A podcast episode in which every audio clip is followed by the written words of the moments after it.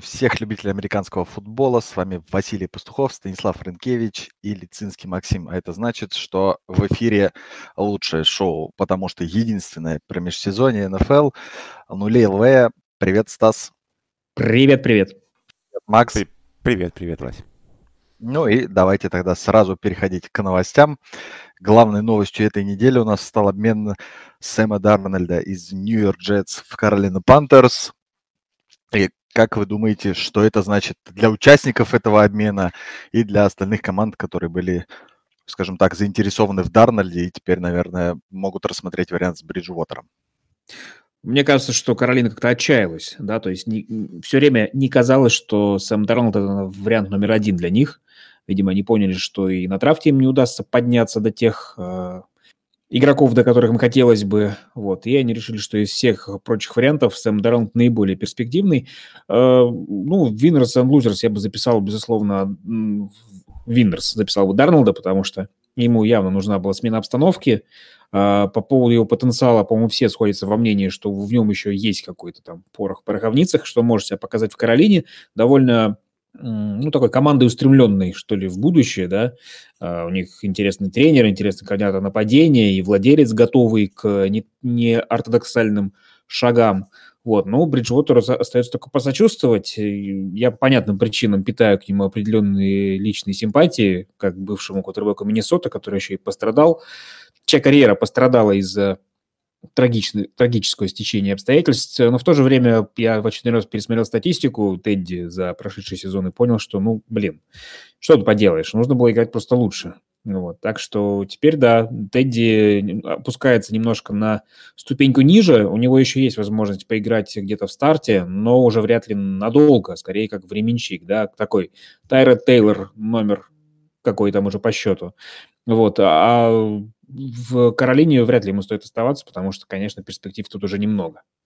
Ну, если говорить Когда... со, со стороны Джетс, да, то надо, наверное, все-таки отметить, что хоть многие почему-то считают, что не так много, да, и чуть ли там не за мешок картошки да, отдали, как мне кажется, да, в этом году, конечно, всего лишь шестой раунд, но на следующий год э, второй, четвертый, да, и, по-моему, это отличная цена для э, квотербека с ну, так сказать, с подмоченной репутацией, да, может быть, э, не во многом благодаря игрой его, игре его самого, но, в принципе, мы, думаю, все сходимся во мнениях, что э, говорить откровенно, да, и точно, с какой, там, с каким соотношением это все было из-за Дарнольда и из-за Гейза, да, мы можем, в принципе, разные цифры приводить, из-за вот эти проблемы самого Дарнольда. Но, как вот Стас, в принципе, правильно сказал, порох там еще есть, и есть э, возможности преобразиться, что некоторые квотербеки уже в истории НФЛ не раз доказывали.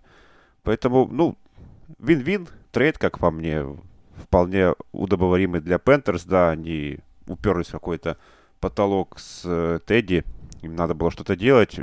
После обмена Сан-Франциско они поняли, что, ну, вообще, Сейчас вот этот обмен за четвертым квотербеком, при том, что не все понимают, кого выберет Сан-Франциско, поэтому, скорее всего, если этот обмен и будет существовать, он будет прямо во время драфта и после третьего пика, именно обмен Атланты, который возможен. Поэтому, ну, Каролине некуда было деваться, и надо было какой-то шаг производить. И теперь они на два года с Дарнольдом, потому что они использовали его опцию пятого года и гарантировали уже 18 миллионов в 2022. Поэтому на два года не с ним, а там уже посмотрим на результаты. Мне кажется, если уж кто и сможет из Дарнада что-то сделать, так это Джо Брейди. Кто как не он. Если у него не получится, то, скорее всего, с Сэмом мы уже попрощаемся как с стартером в НФЛ. А почему тогда у него не получилось э, с Тедди Бриджуотером, раз такой замечательный? Тедди Бриджуотер ну, все-таки ограничен. Да, да в, в плане руки он отличный, да. Ну, мы это уже не первый год говорили, еще в Миннесоте было понятно, что Тедди Бриджвотер это не человек, Бриджвотер не человек, который может бомбы там на 50 ярдов бросать. Все-таки у Дарнольда с этим, э, скажем так, все более-менее неплохо, вот. Но Тедди вот такой достаточно ограниченный. У нас гейм-менеджер получился по итогу. Ну и хотя бы в Каролине Сэм получит, э, во-первых, качественного раненбека. Мы будем надеяться, что у CMC будет все нормально со здоровьем. В принципе, довольно качественный подбор понимающих, пускай их всего два, но этого может быть достаточно на данный момент. Ну и какую-никакую линию нападения, да, она тоже не звездная, но на шаг выше того, что было у него в Джетс вот до этого сезона. Но по поводу тех команд, которые не получили Дарнольда, я не знаю, что говорить там.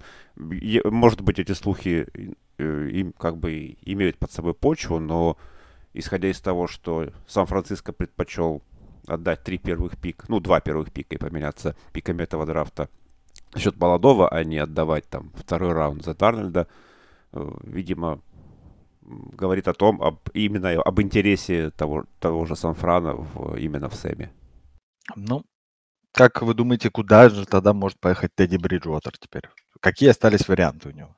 Я, кстати, обдумывал это, но у меня э, вообще, э, я пытался составить список команд, которым просто может быть интересно это, и особо не нахожу таких вариантов-то.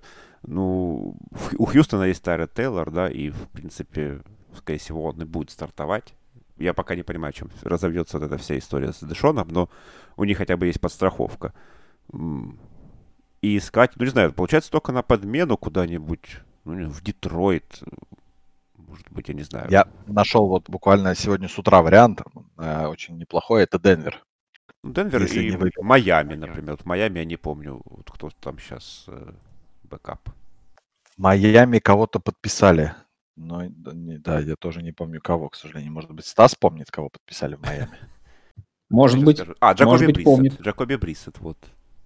Да, там уже ну, есть да, такое. Тогда Майами неинтересно. Ну да, получается, не такой большой выбор-то.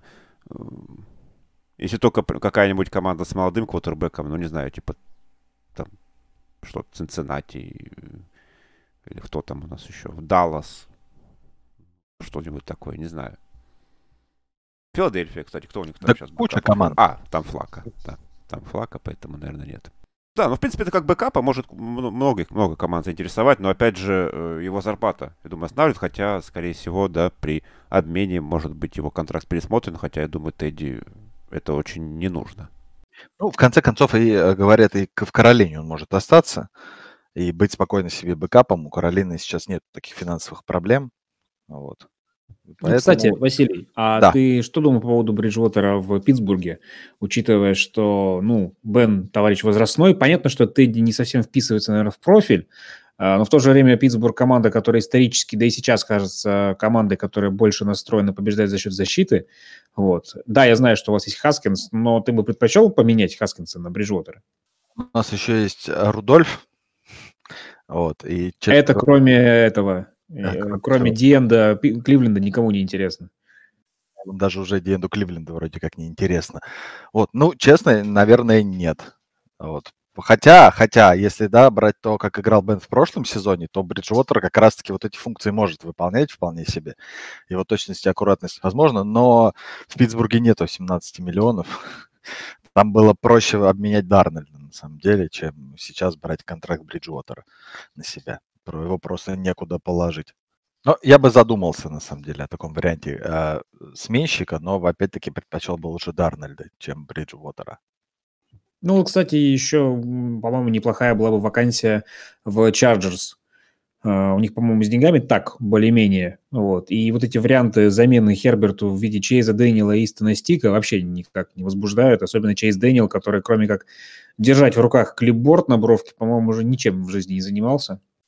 Это опять-таки мы возвращаемся с тобой к варианту Херца понимаешь, к тому, что насколько молодой квотербек будет чувствовать в том, что клуб в него верит и, и как сказать, ему доверяет подписывая каких-то более-менее осознанных таких бэкапов, которые могут, которые играть стартерами, в принципе, в этой лиге могут, да, у Тедди как бы средний, но вполне себе он средний стартер, да, в НФЛ.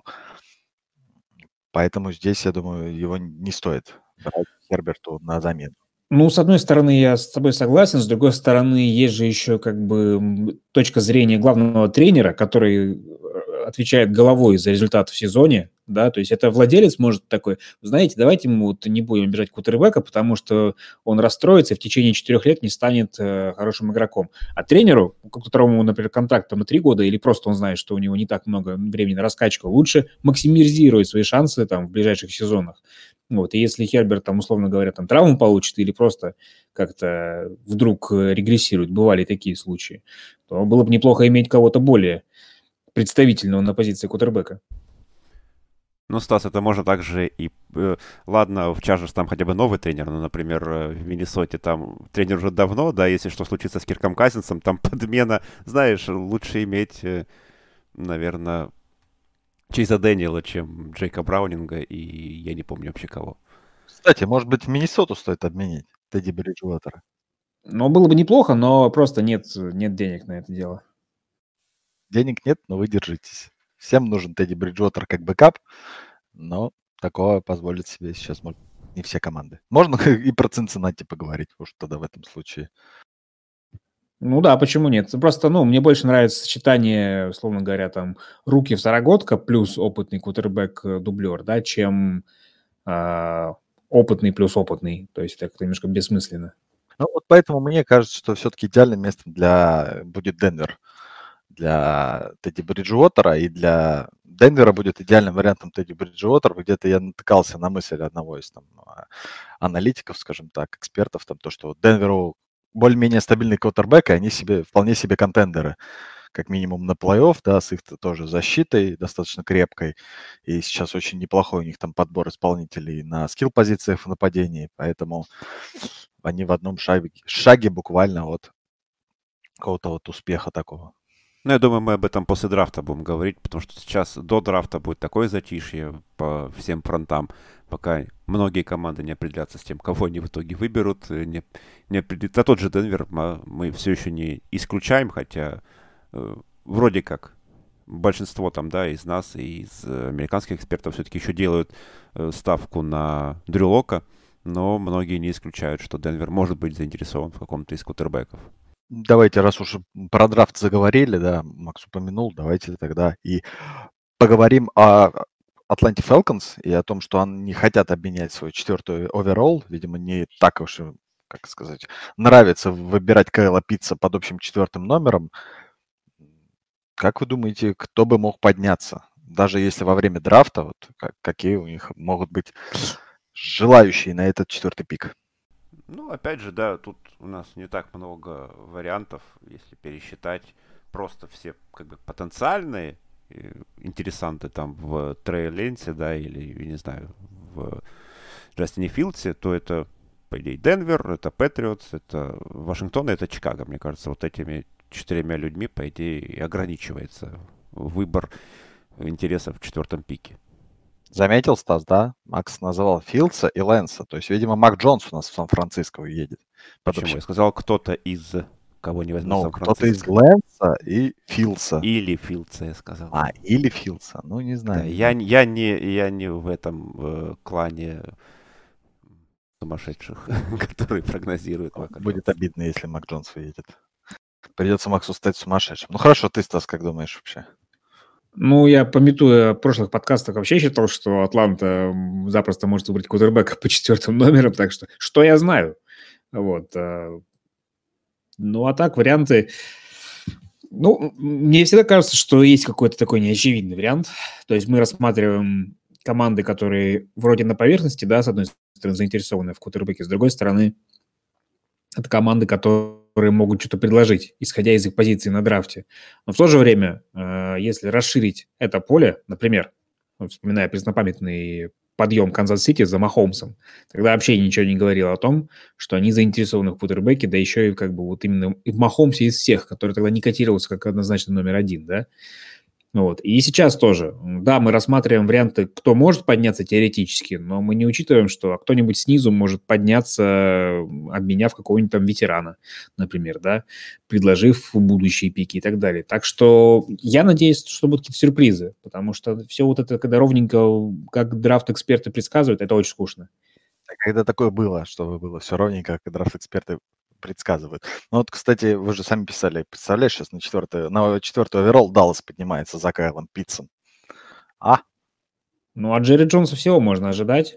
А, тем более, он вот, эта позиция весела и хрен с ним. Вот, за это мы Джерри Джонса и любим, в отличие от болельщиков Далласа, наверное. Вот, вот, вот. Ну, кстати, прошлый драфт был предсказуемый очень. Ну, по крайней мере, там в первой десятке сколько не угадали, называется, там мы даже парочку, пару, пару пиков всего. Ну, вот, вот мы Но прошлый драфт выделялся, конечно. Какую-то интригу создать. Макс вот сразу Не, ну всё. прошлый драфт был он особенный, да, там и межсезонье было особенное, поэтому команды особо не рисковали здесь. э, Ну, оно и Оно сейчас хоть чуть такое другое. Ну, полуособенное. ну да, есть продей, все равно есть, есть на что посмотреть. Кто-то даже по два продея делает у нас э, из квотербека, практически каждый квотербек, да, может сделать по два продея. Хорошо, а если Атланта не найдет э, партнеров для обмена, это Пиц сразу? Я ставил на пиццу, а так, не знаю. Не знаю, я бы и Сюэла не сбрасывал со счетов, например. Тем более, ш- или, ну, хотя сюда, возможно, может быть, хотя бы Сюэла, потому что они же и Мака потеряли в этом году, да, у которого уехал в Сан-Франциско. Центра, они, конечно, нет такого настолько крутого сейчас, да, чтобы взять его под общим четвертым номером. Но вот линейного нападения почему нет? Мне интересно, рас- распространяется ли это м, стратегия New England Patriots по поводу того, что свистать всех наверх, и на драфт тоже. Да, то есть на рынке свободных агентов они повели себя а, не так, как ведут себя обычно. Будут ли они вести себя классически, как Patriots на драфте, или же вот нам стоит реально ждать подъема там на четвертый, ну или может там чуть пониже какой-нибудь пик, чтобы тоже подобрать какого-нибудь там квотербека. Я не исключаю, я вот в своем моке там с Каролиной их обменивал как раз. Ну, просто сейчас, по сути, да, четвертый квотербек, он может упасть, и, и там только боязнь обмена какой-то другой команды за ним может как бы смущать э, потенциальных э, покупателей какого-то более высокого пика, ну, как, например, Patriots.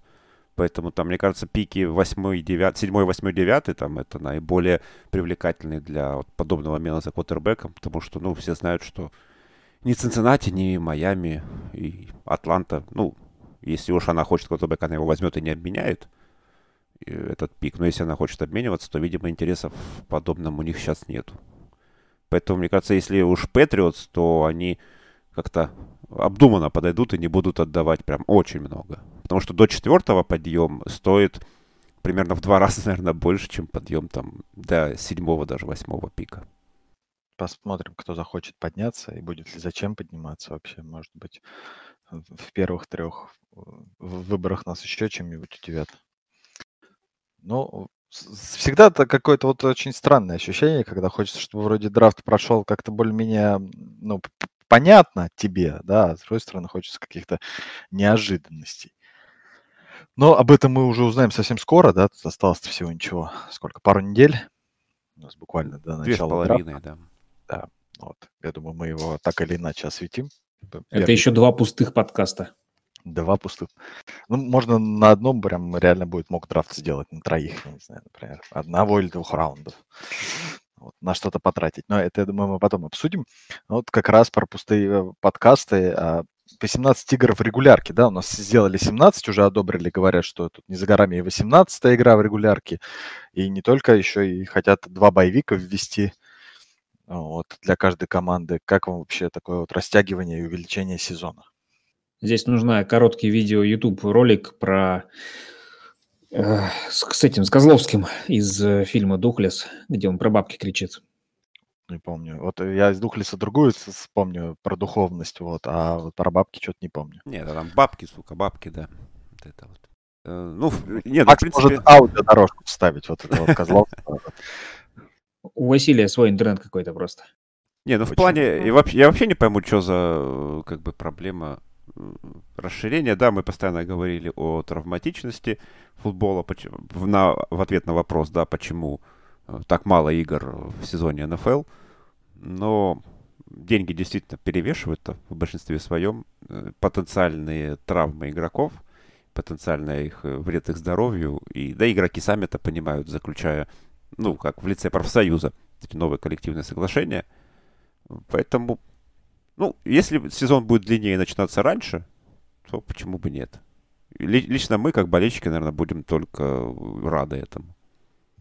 Ну да, каждый раз ощущение, что сезон закончился слишком быстро. Ну Вот уже там бац и плей-офф, и все. И потом ждешь очень долго. Так что я не вижу ничего плохого в том, чтобы было две недели. И в том, чтобы э, еще один боевик, ну тоже. Когда боевик, ты не смотришь матчи любимой команды, а смотришь какие-то другие.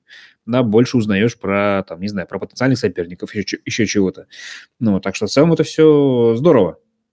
не знаю, для меня боевик это какая-то боль. И, да, интересно смотреть игры, да, и мы и так как бы, да, смотрим намного больше, чем только игры своей любимой команды, но все равно какого-то вот этого вот адреналина внутреннего и переживания не хватает за свою любимую команду. И вот грустишь немножечко как в межсезонье. Фэнтези еще сложнее будет играть после этого. Думаешь? Мне кажется, сейчас, ну, это, наверное, да. Я вот, а честно, о фэнтези я как-то не размышлял вообще, увидев эту новость. Мы как э, нормальные болельщики о фэнтези думаем в последний момент, да? Да, я уж по нашей фэнтези-лиге вижу, как Вася думает, а не в последний момент. Не, я в последний момент о ней не думаю, естественно. Я вообще, наоборот, какие-то движники в лиге создаю, хоть какие-то, хоть кого-нибудь на кого-нибудь поменять. Вот.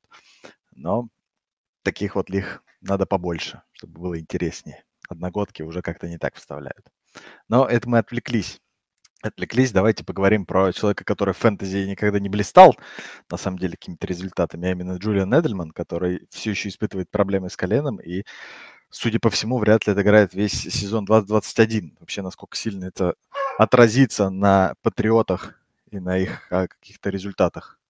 Ну, вполне вероятно, что патриотам и без э, этих новостей необходимо было как-то укреплять корпус принимающих, несмотря даже на приобретение в межсезонье Агалора и Борна, ну, come on, как бы, особенно Борн, да, будучи даже в Сан-Франциско, в проблемном Сан-Франциско не первым принимающим, явно не будет здесь делать всю погоду, так же, как и Агалор, довольно э, ну, специфический, скажем так, ресивер, э, который... Но есть пусть... Тайтен, да?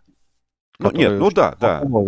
Теперь. Это понятно, да. Ну, все-таки какой-то э, альфа-ресивер-то должен быть в команде, хотя примерно, хотя бы ориентировочно. Не говорят, что там, что Хулио Джонс какой-нибудь должен быть, да, но что-то хотя бы наподобие того, кто может быть первой целью. Эдельман был постоянной, э, как сказать, rescue рейнджером, да, для Тома Брейди. И с Кэмом Ньютоном, давай, понятно. Давай так. честно, но Эдельман никогда не был и не будет э, первым принимающим Нет, команды. Он, он был именно спасителем плане, таким, он, выручалочкой. Да, вот, вот э, я думаю, ты знаешь, сейчас как бы его будет не хватать в этом плане, не то чтобы выручалочки, да, он был игрок на третьих даунах, он слот ресивера все-таки у нас, никогда он вертикальной угрозой не был а, для игроков. И я думаю, сейчас как, как, раз Агалор и Борн будут заниматься растягиванием поля вертикально, да, там Генри и Смит будут заниматься, ну, как сказать, угрозой в середине поля, а вот человека, который может быстрый короткий пас поймать, может и не хватить, хотя, может быть, и найдут кого-то еще на эту роль. Ну, мне кажется, пик драфта ресивера для Патриотс это вполне такая очевидная вещь. И прибегать этим точно не стоит, если этот пик там второго раунда у них будет. А какой-нибудь как раз Кадариус Тони, который очень ловкий, ну, подвижный. Ну, я думаю, чуть-чуть по послабее. Потому что мне кажется, что да, Бейтман, что Туни, они должны уходить в первом раунде. Они, да ну нет. Хватит. Ты, ты сколько предлагаешь? Шесть принимающих возьмут в первом раунде? Когда такое было? Я, честно говоря, думаю, что Эдельман закончился, в принципе, уже. И что вполне вероятно, что до начала сезона Патриотс вообще его там отчислят, если контракт позволяет, я не помню, честно говоря. Но просто человек в прошлом году отыграл одну игру в старте, а ему в мае исполнится 35 лет. То есть э, он в любом случае, я не думаю, что он даже если будет а, в ростере, состав, в ростере команды, что он поможет так или иначе Патриотс на длинной дистанции. Ну, выйдет он в паре матчей. Просто у него уже накоплено такое количество хитов, что это уже все. Да, и под, под хитами Стас имеет в виду не песни в, на MTV. Ну, этих у него, кстати, может быть, и есть какой-нибудь загашничке. У них по скреби футболиста найдешь какой-нибудь хит в Apple iTunes. Вот. Но да, я думаю, что история травм, э, количество синяков на туловище, которые уже не проходят, слишком зашкаливает. Я думаю, то, что отчислено. Джилсу просто уже о окончании карьеры нужно думать. Но еще есть у нас ведь э, секта людей, которые... Ну ладно, не секта в данном случае, просто фан-клуб людей, которые хотят, чтобы э, Эдельмана подобрали Баконирс, чтобы они вот старые банды еще раз зажгли. Вот, но я боюсь, что это тот случай. И так уже, то, что Брэди с Гронком воссоединились, это и так уже вам диснеевская история. Чтобы еще Эдельман там был, это совсем уже. А давайте а... еще о каком-то Рандимоса вернем с пенсии там. Гостковский, например, там еще. Гостковский это фигня. Вот Винотиери, представляешь, в Тампу вернется сейчас. С внуками сразу он будет выходить, как бы у него будет внук так в этой, в рюкзачке, знаешь, на груди. Ну, кстати, запросто. Винотиери ведь не закончил, он же свободный агент еще. Вот тем более. Шикарный вообще вариант. Кого, каких еще дедов можно в Тампу собрать? Э, пишите список. Кстати, нам же написали шутку под прошлым подкастом. Ну-ка. Читали? Э, да, Пока. Да, Видишь, Макс даже читал. Вот. Пока я сейчас найду подкаст, вы пока поговорите про, собственно говоря, того, что у нас э, пытаются разнообразить все-таки в лиге межсезонье как-то. Не то, что разнообразить, а добавить каких-то значимых дат, таких вот, да, которые можно будет как-нибудь обыграть, там, рекламу вставить, там, куда-нибудь, еще что-то вот. Теперь планирую, что 27 июля будет э, единый день, да, открытия тренировочных лагерей, по-моему, кроме двух команд насколько я понимаю, которые будут участвовать в матче за зал славы. В этом году это, по-моему, кстати, Питтсбург и Даллас, если я не ошибаюсь. Но все остальные вот будут в один единственный день начинать свои тренировочные лагеря 27 июля. По-моему, тоже очень круто, потому что, ну, НФЛ а, медиа мастера создавать хайп вокруг какой-то ерунды, потому что если так задуматься, то и съезд скаутов – это такое себе зрелище, из которого они годами-годами вытягивали что-то интересное, да. А, можно проследить эволюцию просто, каким он был, каким он стал, и как мы сейчас жалеем, что его нет, да. А, потом, ну, драфт, по сути, тоже это прикольная вещь, но не настолько прикольная, как ее сделали. Я как-то переводил уже давно текст по поводу эволюции драфта, как раньше просто сидели люди, зачитывали списки. И дело не в том, что тогда меньше информации было по игрокам, они еще не были такими суперзвездами на э, уровне страны. Но все равно, какой сейчас ажиотаж, э, я уверен, что открытие тренировочных лагерей, которое сейчас звучит вообще не сексуально, на самом деле из него можно сделать тоже классное шоу, там очень много сюжетов вытащить. Это все, что они умеют делать. Так что я за, конечно, нам не хватает э, медийных событий на протяжении года, особенно вот в мертвый сезон. А представить что-то более мертвое, чем июль э, в календаре НФЛ просто невозможно. Да вообще надо забить на какой-то командный Hard Knocks и делать прям э, общий НФЛовский Hard Knocks, да, и представлять нам прям какие-нибудь вырезки из э, всех команд. И вот так вот там 5-6 выпусков, которые затрагивают все команды. Да, делать более такой вот открытой лигу, и это еще больше привлекать болельщиков, хотя куда, в США, наверное, уже больше некуда, там только что не рождаются поклонниками, наверное, НФЛ еще, но уже в год могут с мячиком бегать. Поэтому, ну, это, конечно, да, действительно раздутая такая какая-то вещь, потому что большинство команд уже вот когда начинаются тренировки, которые, команд, у которых новый тренер, они же вот совсем вот на днях должны вроде стартовать. И как бы тренировки-то не идут, они идут гораздо дальше и гораздо раньше, чем сами тренировочные лагеря. Но из этого, да, из, просто из даты какой-то, в которую тыкнули э, фломастером, обвели ее, действительно сделать такое событие. Это, в принципе, в интересах и в стиле НФЛ. Более, вообще, что кстати... у многих команд, извините, перебью, есть же свои традиции, вот это вот открытие лагерей, которые тоже показывают, там, например, да, Гринбей на велосипедах едут в тренировочный лагерь свой там, а у кого-то еще какие-то вещи, то есть это будет, да, действительно круто собрать именно все. Кого-то дурацкие прически выстригают. Ну, это посвящение новичков, да, это уже дальше в лагере, но вот именно в день открытия, то есть как бы приезд вот этих игроков на базу, ну и на каких-то там необычных средствах передвижения. Вот я помню, Антонио Браун на вертолете прилетал в тренировочный лагерь, на Роллс-Ройсе приезжал в цветах Питтсбург Стиллерс, там раскрашенным. А, вообще меня всегда удивляет, э, насколько отличается НФЛ от многих других видов спорта в том смысле, что и футболисты говорят про свои команды. Вот, вот у нас в том году была такая-то команда, да, у нас в этом году была такая команда. То есть это как будто каждый раз сбор заново коллектива. Потому что э, текучка кадров несоизмеримо выше, э, чем в других видах спорта. Там, условно говоря, в сокере, ну, вот у тебя есть там а, пул из 20 футболистов, ну, хорошо, в межсезонье, если мы не говорим про какую-то супер распродажу какого-нибудь выстрелившего клуба, да, ну, ушли у тебя три, пришли трое, в целом все, все то же самое осталось.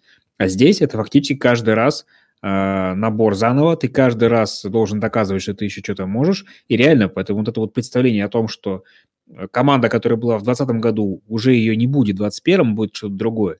Даже если мы говорим, вот Тампа Бэй Баканин сохранила всех своих, да, они сохранили звезд, но это там, условно говоря, там 8 человек, а состав команды э, на сезон-то 53, а если брать э, вот как, в каком она подходит к тренировочному лагерю, их еще больше, то сколько там, 80 может быть даже.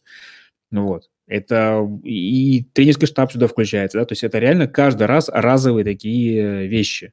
Вот, и поэтому в этом смысле из тренировочного лагеря можно сделать конфетку, да как из всего угодно. Вот эти тоже мне нравятся когда отчисляют игроков перед э, сокращением состава до 53, тоже можно делать э, всякие онлайн этот трекеры и так далее, все это в прямом эфире. Оно и так обсуждается на уровне новостей, но это все тоже можно докрутить до ума. И, и пусть Аарон Роджерс ведет это. Да, э, причем отчисляет э, своих одноклубников в прямом эфире. Да, кстати, по поводу Аарона Роджерса, тут отлично, да, как его потроллили. Я почему-то не пропустил это на First and Goal, новость каким-то образом. Вот, но потом наткнулся, меня очень позабавило. Вот, да, его же в первом, в первом выпуске его отлично потроллил один из участников. Когда при ответе на последний вопрос он вместо ответа написал... А там же, кто смотрел свою игру, там у них один вопрос есть, на который они сами пишут ответы, и потом ведущий их зачитывает. И один из ведущих написал... Один из, точнее, участников написал, э, кто принял решение пробить тот самый филдгол. гол на что Роджерс улыбнулся и сказал, хороший ответ, но, к сожалению, для этой игры он не верен, не ответив на него в прямом эфире. Да, не только для этой игры он не верен.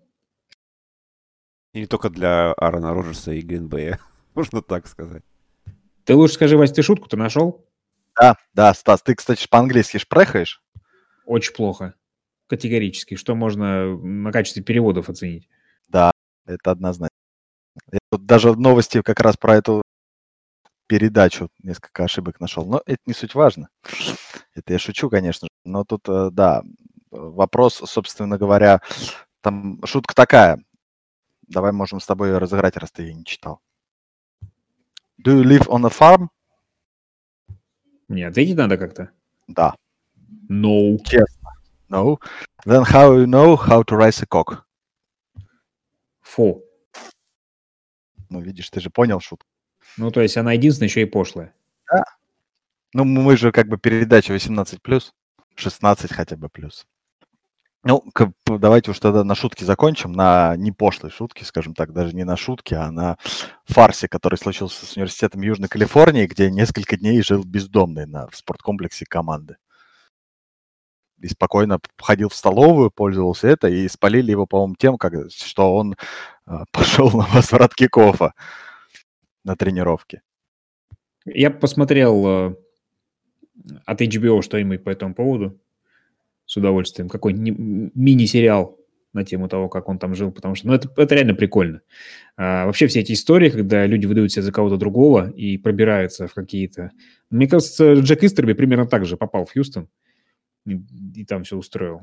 Тоже просто бездомно мимо проходил, потом втерся в доверие. У меня, знаете, какая история была классная по этому поводу? Я думаю, что она чем-то похожа. У нас вот в автошколе был чувак, который ходил туда и, знаешь, со всеми здоровался. И там что-то перебрасывался словами с одним инструктором, с другим, там, с начальником автошколы, просто как бы между делом. И постепенно завязались какие-то отношения.